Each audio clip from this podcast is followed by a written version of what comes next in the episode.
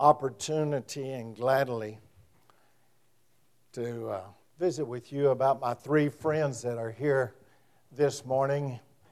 Three additional friends, I should say, because I'm sure I have one or two.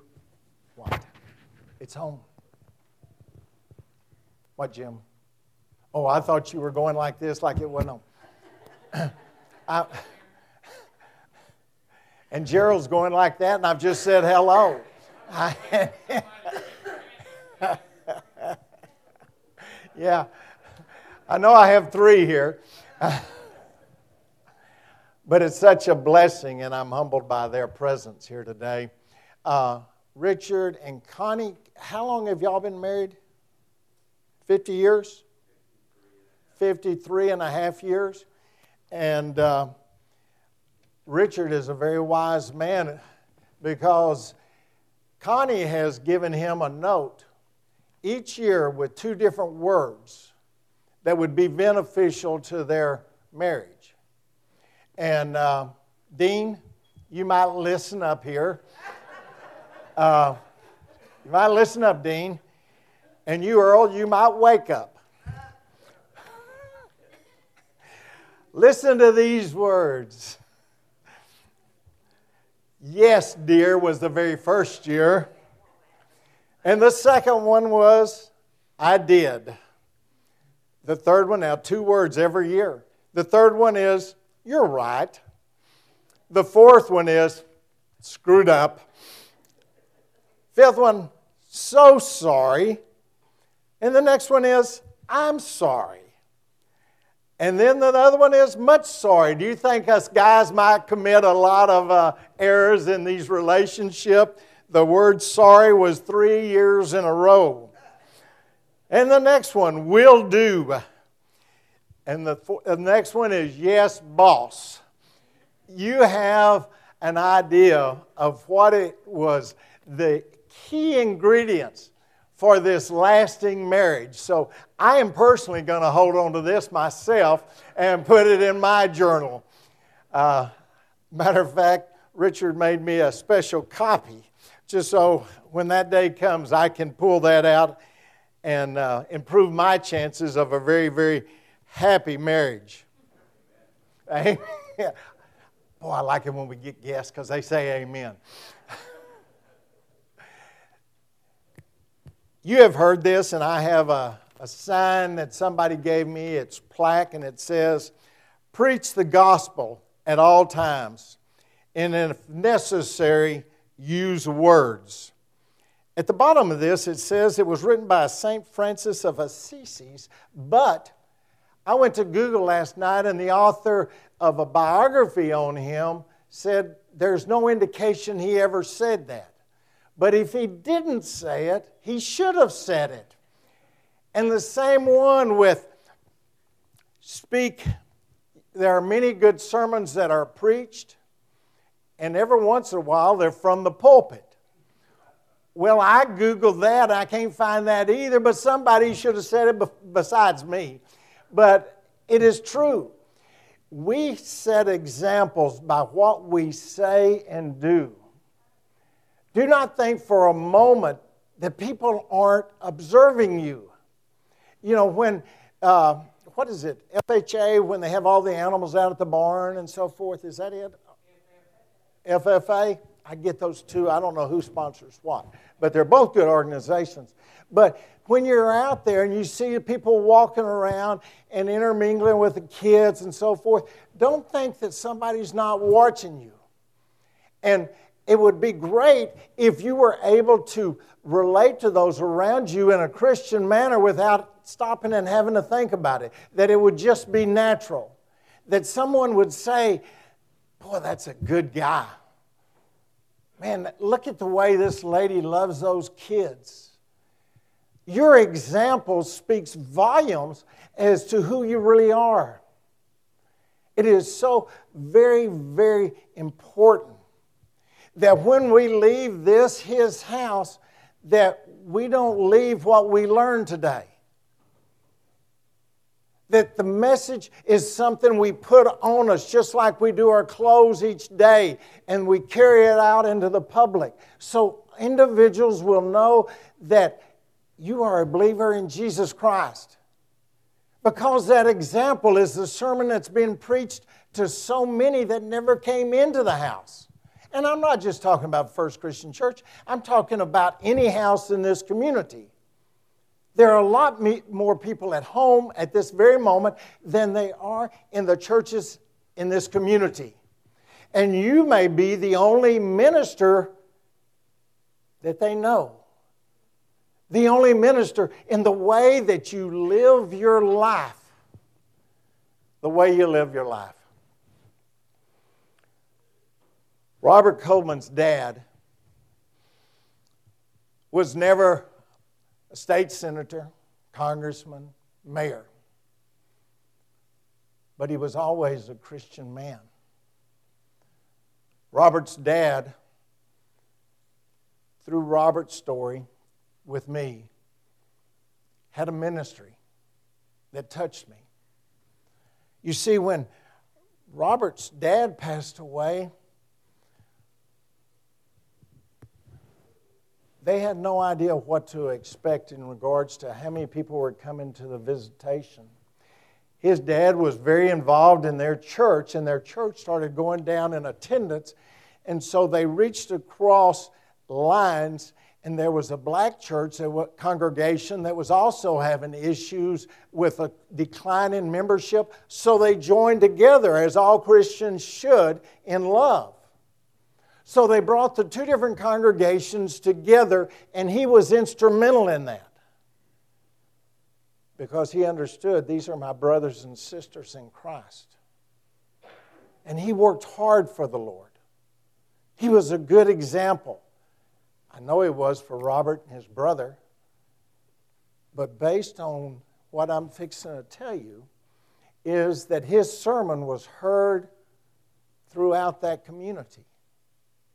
You see, they had a two-hour visitation. We're familiar with that. But in two hours, they were not able to get everybody in and through because so many people in that community wanted to come and express their love to this family. You don't think he preached many of sermons? And the next day at the funeral, there was not enough seats and enough chairs. Now remember, this wasn't some dignitary. This was a man that was a servant. A man that was a servant to God. Without notoriety, without stepping up into a pulpit, but a man that lived what he learned about Jesus Christ. You see, he was a minister by his actions. And others knew that. Our example to this community is critical. Do not think it's just Wayne that they're looking at. I'm the one they roast. But you, they are looking at as well. They know. You know, you see somebody and you say, yeah, they go to First Baptist or they go to the Catholic Church or whatever, and others are saying the same thing. They go to First Christian. Or this person's a deacon, or this person is an elder. So don't think for a moment that you're not being observed. You're teaching a lesson to others. You are the teacher. You're the minister. You're the one that's sharing the love of Jesus Christ. Or are you? That's the question, are you? Biblically, this was addressed. First Peter, the fifth chapter, and the second verse. Peter is talking to the elders of the church, and he says, be shepherds of God, God's flock, that is under your care, watching over them. Not because you must, but because you are willing, as God warns you to be, not pursuing dishonest gain, but eager to serve, not lording it over those entrusted to you, but being an example Be an example to the flock. You have a flock, whether you're aware of it or not. I'll just stop there. At work, at the soccer games, when you go to watch the band, when you go to watch a football game, they're watching you. You have a flock, and you also have a great deal of responsibility. And when the chief shepherd appears, you will receive the crown of glory that will never fade away. You will, you will, excuse me, that the crown of glory that will never fade away. This is the crown that you and I seek. Not because we want to be royalty, not because we want to wear a crown for the first time, but that we are deserving, that we are deserving of that crown. And yet, my guess is that Mister Coleman would have never said he was deserving. He would be a very humble man that says, I'm just going about my business and taking care of the individuals that I know with love and kindness. And probably there were a lot of individuals that he did not know that were passing through. For we all have individuals that are passing through in our life. First Timothy, First Timothy, the first verse, pardon me, First Timothy, first chapter, fifteenth verse. Here is a trustworthy saying that deserves full acceptance. Christ Jesus came into the world to save sinners, of whom I am the worst. But for that very reason, I was shown mercy, so that in me, the worst of sinners, Christ Jesus might display his immense patience as an example for those who would believe in him and receive eternal life. Do not think because you have some, some bleeps along the way that you're not a servant as his. For once you were baptized, those sins were washed away. The scripture says they're washed away and he remembers them no more, so you are spotless. But Wayne, how about all the sins I committed afterwards? He remembers those no more either, because you ask him to forgive you. And then you say, Wayne, I've done the same thing so many times. And I ask for forgiveness and I do it again. Then I ask again and again. There's no limit to the number of times he will forgive you, regardless of what it is that you're so embarrassed about, that you're fighting. It makes no difference. There's no limit because his love has no limit. You're forgiven. And through that forgiveness, you can share the love of Jesus Christ, and surely you have joy in your heart. Surely. Because you're loved unconditionally. Surely you have joy in your heart that he has died for your sin. Surely you know that joy. For Christ has given you the perfect gift. The perfect gift. Still in First Timothy, the fourth chapter and the eleventh verse. Command and teach these things. Don't let anyone look down on you because you are young, but set an example for the believers in speech, in conduct, in love, in faith, and in purity. Set an example. But I'm going to take some liberty here, and let me change this somewhat. For I know there's more than one of us here that are no longer young. But this still applies to us. But set the example for the believers in speech. You that are elderly, you that are middle age in love. Set an example in faith. Those of you that have children, and set an example for those in life that they may see the purity, each and every one, the purity that Jesus Christ is offering. Jesus Christ is offering you that perfect gift.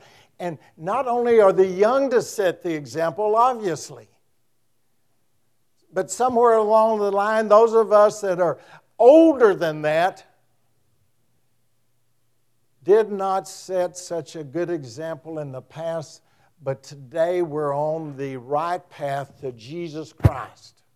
We know of our sins. We know how we've stumbled. We know that we made mistakes. We know that there are individuals that we hurt. But that is all washed away by the blood of Christ. So not just the young, but each and every one of us are to set an example. Every one of us. Makes no difference if, if you're young, if you're old, if you're this nationality, that nationality. It makes no difference if you come to church once a year or twice a year or every Sunday. It's offered to you without any conditions. I went into uh, Verizon and I got me a new cell phone. And they had one price that was really much lower, but they had conditions on it. Sign a two-year contract. And then there was another one. I wanted a a new iPad, and they said, well, this is the price now, but if you will wait for Black Friday, it will be cheaper. You're used to conditions. People have conditions. I will love you if, and I've heard this from a lot of individuals like in their forties, and they said their parents always had those disclaimers. I'll love you if you do this, or if you do that, if you make good grades, if you play on the ball team. But your Heavenly Father, there's no asterisk. It's not conditional except if you will accept Him as your Lord and your Savior. Repent of your sins and be baptized. You will be saved. Not for one day, not for one century, but for eternity. Thank you, Jesus. Thank you, Jesus. Let us pray. Our Heavenly Father, your blessings are uncountable. We can't even start. Can't even start. Yes, we are so thankful for our spouse, our children, our grandchildren, our family. We're so thankful, dear Lord, that we live in such a wonderful country where we can worship you with fellow Christians. But, dear Lord, the list goes on and on and on and on. You. You are the source. You are the Savior. Be with us, Lord, that we will open our eyes to follow the light. The light of Jesus Christ. Amen.